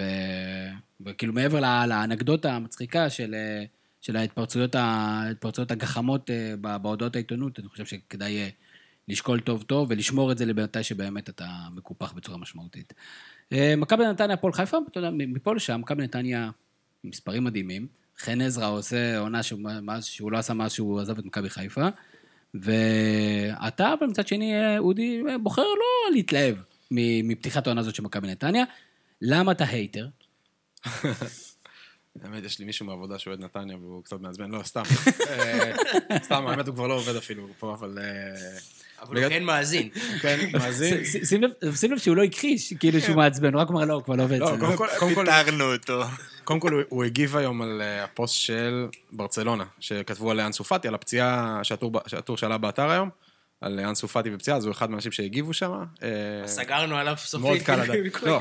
הוא אחלה בחור, הוא אוהד נתניה, אה, הוא מהסוג, אני זוכר שעשיתי אז את הטור על אה, סוגי האוהדים המעצבנים בכדורגל ישראלי, אז הוא מסוג אנשים שהם אוהדי קבוצה, שהם היום מה לעשות, לא קבוצות גדולות. נגיד הפועל פתח תקווה. נגיד, לא, אבל בטוח ש, שכאילו זה משהו שצריך, כאילו, זה, זה סוג של מעלה שאתה אוהד קבוצה קטנה, בגלל שזה כאילו, כל הכבוד לך שאתה לא בחרת קבוצה גדולה.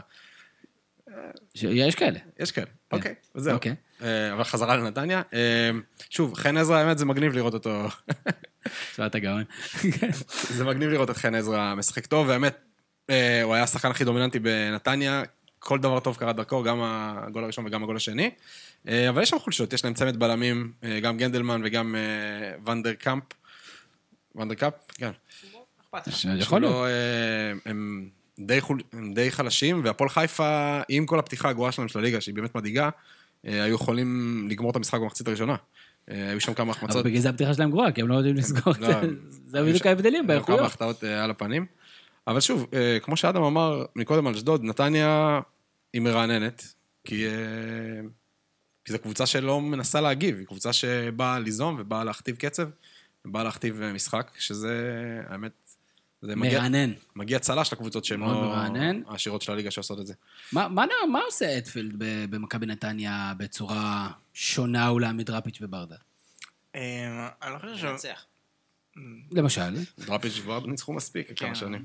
עשו כמה עונות אה, טובות. אה, לא היה- לא היה פה איזה שינוי קונספציה משמעותי, הוא כן משחק אולי קצת יותר רחב, כן, כאילו הם נשארו הרבה עם היהלום, אה, גם אולי כשלא היה צריך, הם גם עברו לאיזשהו 4-4-2 קווים באיזשהו שלב, אבל הוא כן משחק קצת יותר רחב, אה, הם משחקים תגיד, הרבה... בסוף- בסוף היא המקרא של כל הדברים שאתה אומר, כאילו, זה- אנחנו משהו שאנחנו יכולים לחבר לאנשים, אתה יודע, למתחילים כזה, 4-4-2 קווים, 4-4-2 רווחים, שיחקו יותר רחב. יהלום. כאילו, באיזה מה אנחנו בעצם מדברים פה? אה, כאילו אני מרגיש כזה שבאנו, אתה יודע, כל- עד עכשיו היינו כזה כיתה א' כזה בכל הפודקאסטים, וזה פתאום כזה שלום, אני באוניברסיטה כזה באנגלית. למה אני מדבר עברית?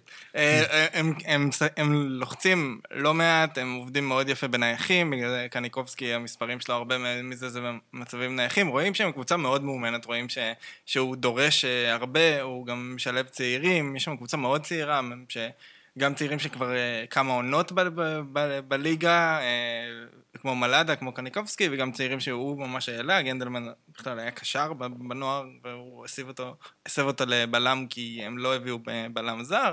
אה, גם המגן הימני מהנוער, הוא, הוא, עושים שם עבודה מאוד יפה. ויינה? כן. כן, שחקן טוב. כן, הוא עולה שלוש ב- בליגת החלומות. יכול- יפה מאוד, דרך אגב, מה שנקרא, ידיעה שהגיעה זה עתה, אה, אוסאמה חלילה, חלוצה של בני סכנין, שהתרשמנו וראינו שהוא שחקן טוב, זומן למשחק הנבחרת. אה, במקום אה, דבור. יש לי עוד אה, ידיעה. שהגיעה, זה אתה לא שלנו כמובן, מאתר אתר ספורט 5, אבל ששנתיים, אחרי שנתיים וחצי ששיחק בהפועל באר שבע, ודים מנזון החליט לפרוש מכדורגל. אה, טלוויזיית יפה. לד. יפה, אבל- לטובת מכירת טלוויזיות לד. זה- זה זה גם חצי פרסומת כזה, נכון? כזה, הם המשווקים שלהם, ממש זה כזה. לקראת ה-11 ל-11. כן. יום הרווקים הסיני, אתה יודע. ודים, קנה טלוויזיה מודים מנזון. אני זוכר את הצלחת שהבאתי עם הפועל באר שבע. גם היא. למכירה. אבל מישהו שכנראה הולך לפרוש לפי השמועות הוא עומר דמארי. אה, ללא ספק, נראה לי, קצת שכחנו אולי לשנים האחרונות, אחד מהחלוצים הטובים בשנים האחרונות בליגה הישראלית, גם מבחינת מספרים, גם כן שנה אירופאית, שגם כן עברה באוס, באוסטריה בצורה ככה כזאת או אחרת, כמו, כמו כולם. ו- ואני רוצה לדעת, מה אתם תזכרו מעומר דמארי? כך בואו בוא ננסה להיות חיוביים. אה, הוא ידע לסחוט פנדל מצוין. לא, הוא היה סקור ממש טוב בשיא שלו בהפועל תל אביב. היה את התקופה הזו שפרדי דוד התמנה שם למאמן, והם איזה שלושה משחקים רצוף זכו בפנדלים אה, לפני עידן עבר, שאפשר היה לצלול ואף אחד לא שם לב. והם ככה... זה, אבל הוא היה גולר מצוין, זריז, מהיר, אחד ברחבה. פשוט חזר מאירופה, כמו שהרבה פעמים שחקנים חוזרים מאירופה, כאילו השאירו את היכולות שלהם שם. הוא, הוא, אני חושב שהוא הגיע אחרי פציעה קשה שיכול להיות שבאמת אה, עצרה אותו. אדם? מצד אחד הוא הגיע ממכבי פתח תקווה, אבל אתה יכול להתעלם מה- מהדבר הזה. סבבה, נתחיל בהפועל תל אביב. ששם הקדנציה הישראלית המשמעותית. כן, הקדנציה שלו. שלו הי- הייתה מעולה, הוא היה חלוץ ליגה מעולה. כאילו, באמת, ברמות הכי גבוהות שהיו בליגה, שחקן, כאילו, אין- כמעט שחקנים היום חלוצים שהם כאלה, שהם פשוט סקורים, חוץ מניקיטה כנראה, שהם פשוט סקורים שאתה יודע שהקבוצה תשחק בשביל שהם יגיעו לשני מצבים, שלוש מצבים שלהם במשחק ויבקיעו את הגול, הוא היה שחקן אה, מעולה. באמת, כאילו, הוא, התגל... הוא הגיע לאירופה, עשה עונה, התחיל באירופה מעולה, הוא תכלס פתח את הדלת שם ל- ל- באוסטריה. לחבר'ה.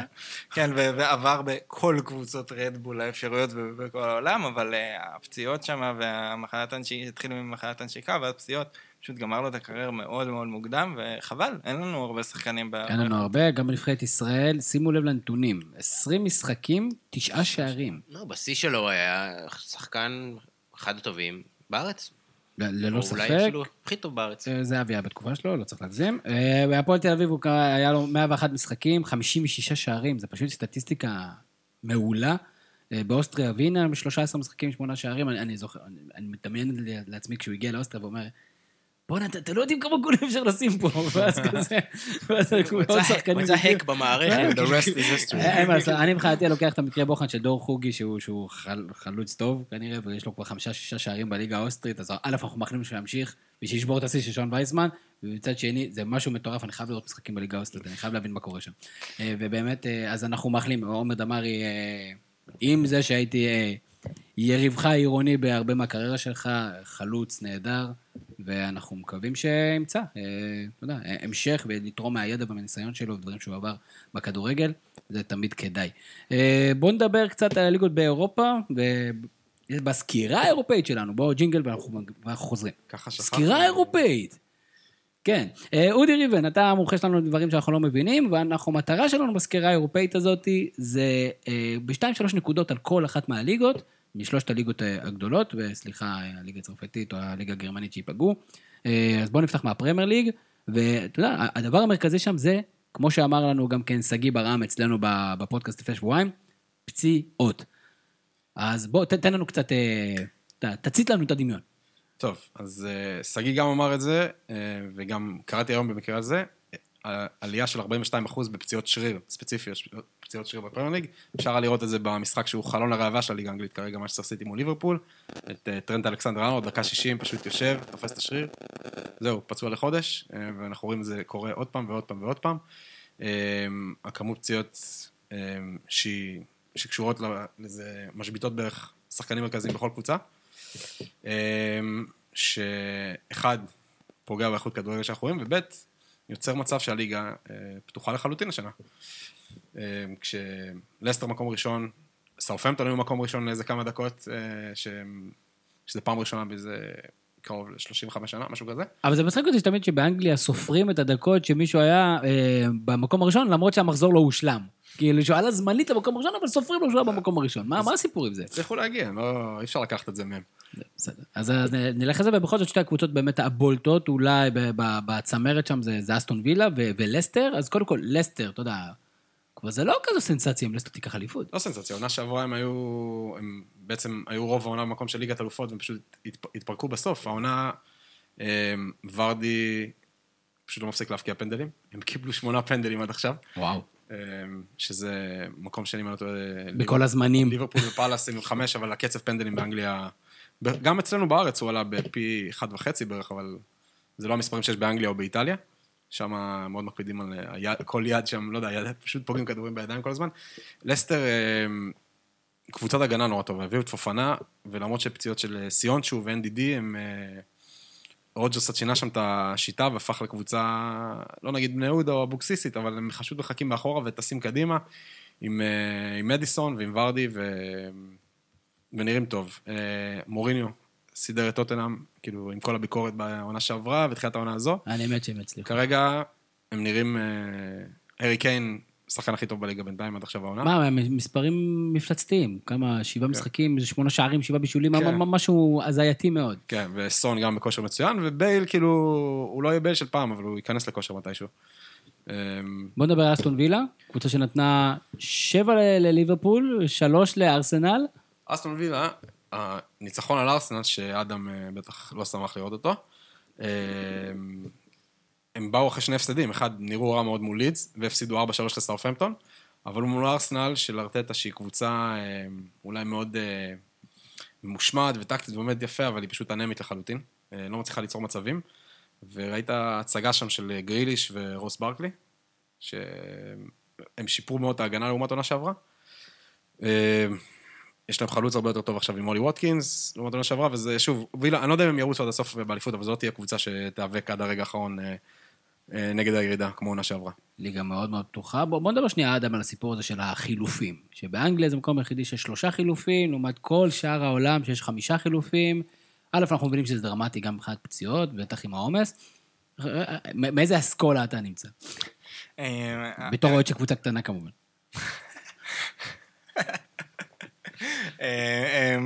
אני, אני, נדמה לי שזה היה דיוויד מויס שהתייחס לזה, שהוא אמר, אה, הם, אה, הקבוצות הקטנות באמת בליגה, והוא ספציפית היו נגד ב- לפני תחילת העונה, ובגלל זה זה ככה, ועכשיו בדיעבד הם גם מצטערים על זה, בגלל מה שקורה עם, עם הפציעות, ואני חושב שזה...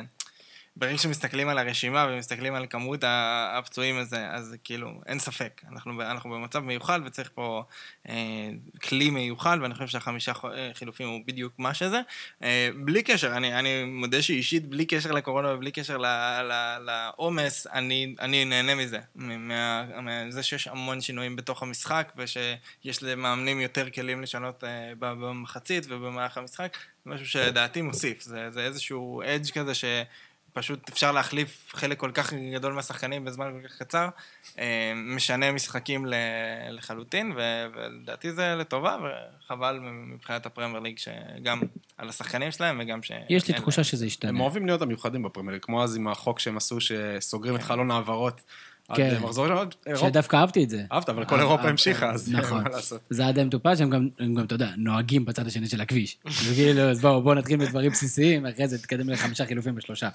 אה, אז זה אנגליה, אה, באמת ליגה פתוחה, וגם מאוד מענה לצפייה, יש הרבה שערים, וכיף לראות את הפרמייר ליגה השנה.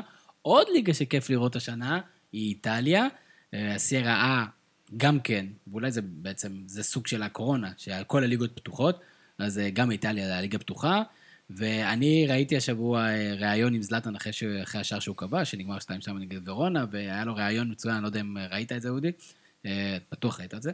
אז אה, הוא פשוט, אה, תשמע, ליגה עם זלאטן זה לא כמו ליגה בלי, זל... בלי זלאטן. תשמע, אה, כל האמירות השחצניות שלו והמגלומניות, הוא פשוט, אה, הוא backed it up. בעונה הזו. פשוט אה, מושך את מילאן לעונה הכי טובה שלה מזה הרבה הרבה מאוד זמן. אה, זה נחמד, אפילו כאוהד יובנטוס זה קצת נחמד שיש אה, רעננות בליגה. ססוולו פתאום מקום שני, אה, נפולי, אם לא היה את ההפסד הטכני ליובנטוס, שבדיוק ברגע הזה אה, דחו את העתירה שלהם נגד ההפסד. אה, היא הייתה... הרכב של שלושה שופטים אוהדי יובה דחה את העתירה זה לא מפתיע, כן, זה לא... גם הם וגם רומא, האמת, דחו עתירה שלהם על הפסד טכני שלהם, אבל גם רומא נראים טוב. אטלנטה, עם כל המגניבות שלה, דווקא יש אה, חולצ- חולשות שזה נותן פתח לקבוצות אחרות לרוץ בצמרת.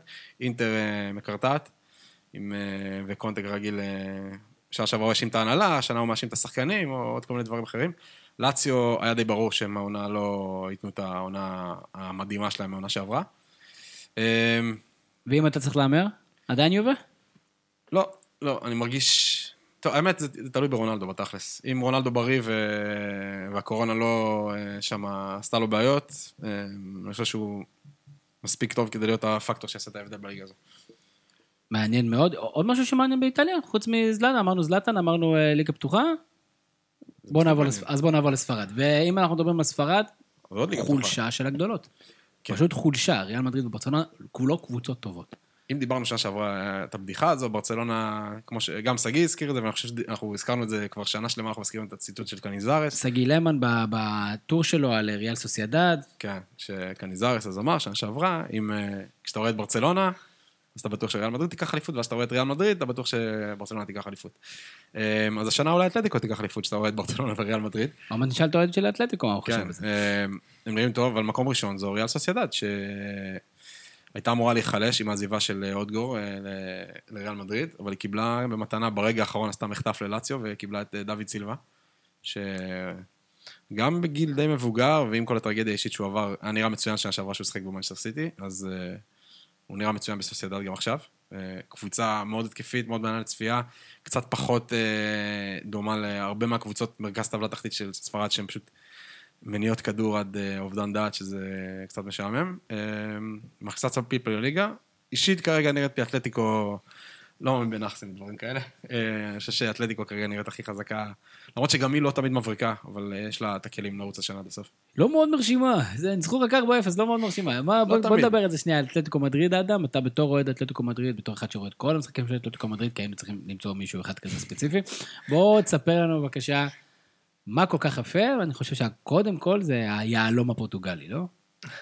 אה, כן, פליקס אה, סוף כל סוף מראה את מה שציפו ממנו. אני חושב, קודם כל, אה, אני חושב שהביקורת מראש, עונה שעברה הייתה קצת מוזרה. הוא היה, הוא היה פצוע לא מעט, הוא ילד. והוא נקנה בסכום מטורף, אני חושב שלצפות ממנו, כאילו הוא הגיע בסכום שגריזמן נמכר, אז לצפות ממנו ישר להיות ביכולת של גריזמן זה, זה לא באמת ריאלי. אה, אני חושב שעכשיו הוא כן מעלה את הרמה, ועצם זה שיש קבוצה יותר טובה מסביבו מאוד מאוד עוזר לו. יש בו משהו מיוחד, כאילו ברגע שרואים אותו משחק, רואים את הניצוץ הזה, את הכדור שנדבק לו לרגל, את זה שיש לו מספיק ביטחון פתאום לעשות את הדברים של, שאף אחד לא חושב שהוא יעשה. שהוא עשה אותה בנפיקה, ופתאום הוא... כן. כן, והיכולת שלו, משהו, יש כל מיני שחקנים כאלה שאתה רואה, הם משתלטים על הכדור, ואז תוך שנייה הם עושים פעולה ש- ששחקנים אחרים לוקח להם את העוד שתי שניות לארגן את הכדור, פשוט מוציא בעיטה מהמקום, מוציא מסיר צ'יפ מהמקום, שחקן ממש ממש כיף לראות אותו. ואתלטיקו בכללי, חוץ מהנפילה אה, אה, מול ביירן, אה, העונה פתחה טוב. אה, אני חושב שכאילו עונה שעברה הייתה איזו ציפייה לא הגיונית מקבוצה ששינתה את כל הסגל שלה, איבדה את כל ההגנה שלה, איבדה את הכוכב הכי גדול שלה, הייתה איזו ציפייה מוזרה בגלל שברצלונה וריאל אה, לא טובות, אז שאתלטיקו תתעלה. זה, זה לא היה יכול לקרות עם השינויים שהיו, והעונה זה כן מתחיל קצת להסתדר. הסגל אה, רץ, מתחיל לרוץ קצת יותר ביחד, סימאון התקפית מתחיל להראות קצת יותר שינויים, יותר התאמות. אה, מרקוס יורנטה העלה אה, רמה בצורה הזויה. כולם- כאילו, כולם ליברפול בשבילו עכשיו. כן, כאילו, הוא, הוא שחקן שהיה כל הקריירה שלו אה, קשר אמצע, קצת אפור כזה וזה, פתאום הופך להיות שחקן, הוא, שם, הוא משחק איתו גם באגף, גם בתור חלוץ, גם בתור אה, קשר אמצע, והוא עושה פריצות, מבקיע, פשוט שחקן שעשה שינוי מטורף. סוארז השתלב יפה, היה, היה כל מיני לא, לא, לא היה לי ספק. בלי הפסד עד עכשיו, לא, הקבוצה היחידה בספרד, אני חושב שלא הפסידה. כן, לא, לא הפסידה, ספגה רק שני שערים. אה, ו- וגם התקפית, כאילו, אתלטיקו לפעמים, כשרואים את המשחקים שלהם, גם בליגה הספרדית, גם נגד קבוצות אמצע טבלה, הרבה פעמים, בגלל שזה אתלטיקו ובגלל שהם מגינים יחסית נמוך, אז, אז המשחק מאוזן. ו- והעונה זה בקושי קורה. אתלטיקו, רוב המשחקים שולטים, ב- שולטים במשחק, והמשחק ממש תלוי בהם. אני חושב שזה ההבדל הכי גדול בין, בין העונה שעברה לעונה, והלוואי שזה ימשיך. עוד נעבור קצת לדבר על טיפה על, על הנבחרות. אני רוצה לעשות שנייה איזה פסט פורוד. אני מאמין שיהיה יורו השנה, אני רק חושב שהוא יהיה כנראה ללא קהל. ואולי לא במתכונת של כל הערים באירופה? אה, כנראה אם תמצאו איזה מדינה שתוכל לעשות בועה או להגדיר, אה, לא יודע, בועתיות מסוימת, ואני שואל, האם פורטוגל יהיה פבוריטית לזכות ביורו? כן, אה, מבחינת כושר, ופתאום נהיה לה בשנתיים האחרונות, שלוש שנים האחרונות, עומק שחקנים של... של צרפת וגרמניה, כאילו של מדינות עם פי חמש ושש באוכלוסייה, מספר שחקנים. כן, כל עוד, אה, שוב, אם רונלדו מגיע בריא, בריא והכל בסדר ל, ליורו, ולא, כאילו, כן, היא בשורה הראשונה של הפיבוריטית. יש שם פס שחקנים בלתי נגמר, עכשיו לא דיברנו בכלל על ז'וטה, שנותן פתאום... פתיחת עונה פסיכית, מאוד מעניין, כמובן שאנחנו נדבר על היורו, ובתקווה שיהיה יורו, ובתקווה שיהיה קהל ביורו. ו... אבל אה, אנחנו עוד רחוקים מהסיפור הזה. אה, בואו נדבר קצת על אה, משחקי הנבחרות, ואנחנו לא אוהבים פלקת הנבחרות הזאת, כבר אמרנו, אבל בכל זאת יש כמה משחקים ששווה לדבר עליהם. אודי, בואו בוא נדבר קצת על ארבעת משחקי העלייה ליורו, במידה והוא יתקיים. אז המשחק הראשון הוא סרביה נגד סקוטלנד, שאנחנו נשב ונגיד איך אנחנו לא שם, כן, ואיזה באסה שאנחנו לא שם. כן, אנחנו לא. ואתה יודע מה יקרה? בסוף סקוטלנד תגנוב את סרביה, והיא תהיה ביורו. סקוטלנד תחת קלארק, אני חושב שהם לא הפסידו. הם לא משחקים, הם לא נבחרת מדהימה, אין מה לעשות. נבחרת סקוטלנד מאז שנות ה-70 לא נבחרת מדהימה. קשה מאוד לשים להם גולים. קשה לשים להם גולים. יש להם כמה שחקנים לא רעים, אה, מקגין, ריאן פרייזר, שחקנים יצירתיים שבדרך כלל הם בסקוטלנד. אה, אנדי רוברטסון וטירני שהם שחק... מגינים שמאליים שהם הרבה יותר, אה, נקרא לזה, לא פליימייקרים, אבל כאילו הרבה יותר מעורבים התקפית בזה. וסרביה, היא נבחרת טובה, הם שחקנים מוכשרים, אבל שוב, זה לא איזה שואת עולם עכשיו ש... יכולה להשמיד. כן, סקוטלנד אה, מצב טוב, כאילו, לא יהיה מפתיע אם יעברו. ועוד משחק זה הונגריה נגד איסלנד, אני לא מצפה מאף אחד לשלוט בסיפור הזה, כאילו, אתם יכולים לנשום לרווחה. יש לנו חוץ מזה את סלובקיה נגד צפון אירלנד, שזה קצת מוזר, כי פרימו אמר שסלובקיה זה נבחרת אה, הכי חלשה באירופה, אה, אז רק כי העזנו לנצח אותם. ויש גיאורגיה נגד מקדוניה הצפונית, ואני רוצה לשאול, משהו שלא מובן לי, למה יש צפון אירלנד ומקדוניה הצפונית? למה זה לא צפון מקדוניה? או אירלנד הצפונית, כאילו, למה מפרידים ביניהם? זה, זה, זה משהו בשפה? זה כי אנחנו בעברית אה, משנים את זה, באנגלית זה נורף מקדוניה. אז, אז, אז למה? אנחנו לא יודעים? נביא את אה, אבשלום קור לפרק הבא. רוביק רוזנטל אולי. בסדר גמור. אה, דרך אגב, אתם, כמו שאנחנו יודעים, אתם פחות אנשים של פגרת נבחרות, נכון? יפה מאוד. האם יש לכם משהו להמליץ למאזינים שלנו שמאוד אוהבים ספורט? מה אתם הייתם עושים מעכשיו ועד חזרת הנבחרות מהפגרה והחזרת הליגות באירופה?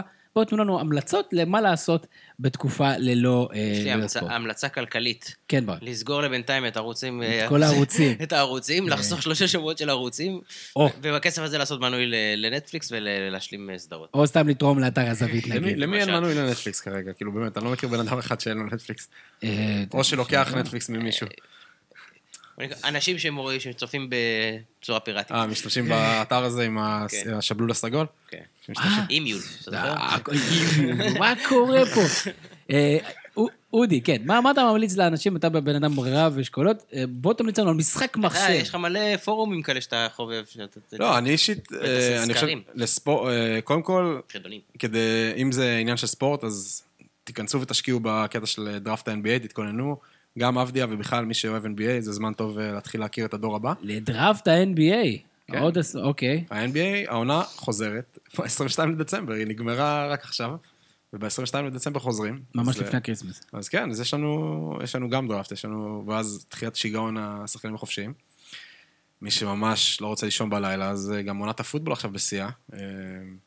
אה, קורים שם דברים מוזרים, חצי קבוצות פתאום נעלמות בגלל הקורונה, ו... איזה מטורף. ומצד שני, יש לך חצי מהמדינות שאפשר להכניס 30 אלף איש ליציעים, אז יש שם אה, בכלל אה, קיצוניות מוחלטת. במדינות ה... ארצות הברית, קיצוניות? במדינות עם מושל דמוקרטי, אז האצטדיונים ריקים. סיימו לספור? זה גאוני. באצטדיונים עם מושל רפובליקני, אז בדרך כלל יהיה לך 20-30 אלף איש באצטדיונים. מדינה מעניינת. אה, יפה. אה, אדם, מה מה אתה ממליץ לאנשים? מה- מה לעשות? אה, קודם כל תהיו עם המשפחה שלכם. אנשים נחמדים. פתאום הערבים מתפנים. כן. אה, הס- הסדרה שאני תמיד ממליץ, זו המלצה קבועה שלי, אה, סדרה שלא לא כזאת סטנדרטית, אה, הגשר, הדנית שוודית. זה מבחינתי top סדרות שאנשים לא ראו, כל מי שלא ראה. אה, זה? משודר משחק ב- זה זה משודר בנטפליקס? מה? זה סדרה לא. שוודית? שו- חצי שוודית. חצי דנית. מה, אה, בשתי ערים זה מאר- מארחים את המשחק? כן, כן. זה מתחיל אולי מ- זה- מרצח. ביורו ככה. כן. מתחיל מרצח על הגשר בין אה, כן, דנמרק יש לשוודיה. גשר בין מלמה לזה, וממש הרצח מתרחש בשתי הערים. עונה שעברה בליגה האירופית, קבוצות משתי הערים האלה היו באותו בית. והאיצטדיונים שלהם יותר קרובים מכל קבוצ... הקבוצות במדינות, בתוך המדינות שלהם. אז זה הדבר הכי קרוב שיש להם לדרבי שם. רגע, איפה זה משודר? אה, האמת שאני לא... זה היה בעוד יש פעם. בסלקום כאילו את אה, את כל העונות לדעתי למי שיש, ככה אנחנו ראינו, אני לא בטוח אה, בעוד. אוקיי, סלקום זה אבל אז- העונה זהו, זה זה- רק של זה- העונה זה רק הראשונה. אתה מתחיל ואז אתה רואה חמש דקות אחרי. זה כבר לא גשר שם, זה כבר שיירה עשו כשלמה. לזה גם גרסה אמריקאית מזעזעת שעשו ארה"ב ומקסיקו במקום דנמרק ושוודיה. יפה יש מאוד. שם חומה. שאלות גולשים, אה, המעטות שלנו שלנו, אז אה, אה, בשבוע הבא אנחנו נארח את אה, אה, שופט, שופט כדורגל מהליגות הנמוכות, אז אה, גידי סלם ששאל אה, שאלה למה לא נותנים למשחק לזרום ושורקים על כל נגיעה, אז ננסה לשאול את זה, או לפחות להבין קצת את החוקתיות מאחורי חלק מהדברים, ננצל את הפגרה הזאתי. מה שאומר שיש פרק בשבוע הבא. אה, רום טלדן שואל מי המפוטר הבא? ואם עד ההקלטה יפוטר מאמן, אז מי הבא אחריו? אז, אז מי, תמיד מי זה המאמן המפוטר של הבא? סכנין. או ניב, או ברקוביץ'. או נראה... לא. אחרי שש משש, אפילו בשביל בני יהודה זה הרבה. אני הולך על מימר, חדרה, לא, לא, משהו לא הולך שם, אפילו שהם לא כאלה רעים, לא מצליחים להפקיע. אז אני... לא, אבל מימר צריך שיהיה לו קבוצה לעבור אליה, הוא תמיד... לא, זהו, אז- אני... סילבס. אתה צריך שהאבן הראשונה בדומינו תיפול, הוא השני, הוא תמיד השני. בדיוק, אז רציתי להגיד שאני כאילו מה- מהמר ו- ומעלה, אז כאילו שלא רק שהוא הראשון שיפוטר, הוא גם כן הראשון שימצא קבוצה אה, אחרת, אנחנו כמובן לא לא מאחלים לאף אחד שיפוטר. אה, אדם, יש לך דעה שונה? מ- אה, או סילבס או תורג'מן נראה לי. אה, כן, סילבה זה גם בהחלט אופציה, ותורג'מן, אה, כפר סבא, לקחו איזה ניצחון אחד אה, כן, יותר אבל ממה זה שציפו. התרגשו. הפריעת, זה הפריעת, גם ייקח נכון. אותם רחוק. עם הפעל של רגל שמאל שלו. זה זה היה מאוד מעניין. זה מו- אדם. מוטל הרפל שלמה שואל... שר פנוי עכשיו לאמן, לא? מוטל הרפל שואל עכשיו לגבי הפינה שלך, אודי, וזה האמת זה מעניין, יש פינה לאודי בכל יום שבת ובראשון, ובדרך כלל זה הופך להיות רק ביום שבת, וכרגע זה בפגרה.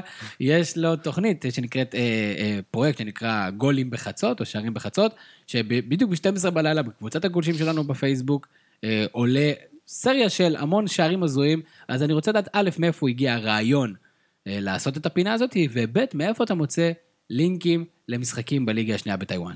אה, טוב, האמת, טוב, איך שזה עובד זה פשוט בדרך כלל ב-10 בערב, אה, אחרי שאשתי נרדמת. אני הולך ל... מה שאני לא הספקתי, חוץ מהדברים שראיתי באותו יום, אני פשוט הולך לרדיט. רדיט, r soccer, שם על אה, דבר שנקרא לבדוק לפי new, כאילו מה הדברים החדשים. גולל למטה עד אה, 22 שעות אחורה, אה, כדי להתחיל להחליט את הגולים ממרכז, ממרכז דרום אמריקה ויפן והכל, ופשוט עובר גול גול. וואו. אה, וכל גול שנראה לי יפה, בעיטה מרחוק, מספרת, whatever, מכניס לרשימה, וככה זה יוצא. מצוין. תשמע, ובאמת זו ההצגה הכי טובה בעיר. אה, נדב דורון אה, אומר שהוא ישמח שאם נתעסק במועמדות, אה, במועמדות לאליפות, כמובן בישראל, ומן הסתם זה, יהיה- הוא טוען, הוא חושב שזה יהיה קרב בין מכבי תל אביב ומכבי חיפה. האם לדעתכם יש קבוצות נוספות שיכולות באמת להיות בקרב האליפות? בעקבות השנה הזאת, שנת קורונה, והסיפורים, וחוסר קהל, האם תהיה עוד קבוצה שמסוגלת להיות במאבק האליפות? אני חושב שרק אם תהיה קטסטרופה לא צפויה במכבי חיפה. כאילו, כרגע זה... זה- זו זו הצורה היחידה שלא יודע, בית"ר ירושלים נגיד יכולה להיכנס לה. אני מסכים איתך. אה, יפה מאוד. אז אה, אודי ריבן, כיף שבאת, ומה אנחנו נאחל לך? ש... שתהיה פגרה שתעבור בקלות, כי האמת קשה בלי כדורגל, למרות שהתרגלנו לראות כל יום. אה, קשה עכשיו יהיה בלי... משחקי נבחרות זה לא זה, לא בסיטואציה הנוכחית. גם כדורגל בלי קהל? גם כדורגל בלי קהל. אודי? אדם? אודי. אדם? אתה לא אודי. אה, אדם, מה אנחנו נאחל לך? אה, ניצחון אחרי חמישה הפסדים. שימו לב שלא דיברנו על מילה אחת על אה, זה, על נבחרת ישראל. כאילו, מבחינתנו נבחרת ישראל יוצאת לליגת האומות, ואנחנו, מבחינתנו, זה כאילו עובר לידינו. זה סוג של משחקי ידידות. כאילו, הליגת האומות של המונדיאל זה פרקטית משחקי ידידות. אני מסכים לחלוטין. ברק קורן, כרגיל, תודה רבה, הפקה, סדר, הארגון. כי אני יודע מה אתה תרצה, ואני לא בהכרח אני רוצה לתמוך בגוז הזה. אבל ברק מה אנחנו נאחל לך לקראת פגרת הנבחרות, דברים שקשורים רק לעבור פגרת הנבחרות? לראות את הסדרה של אדם.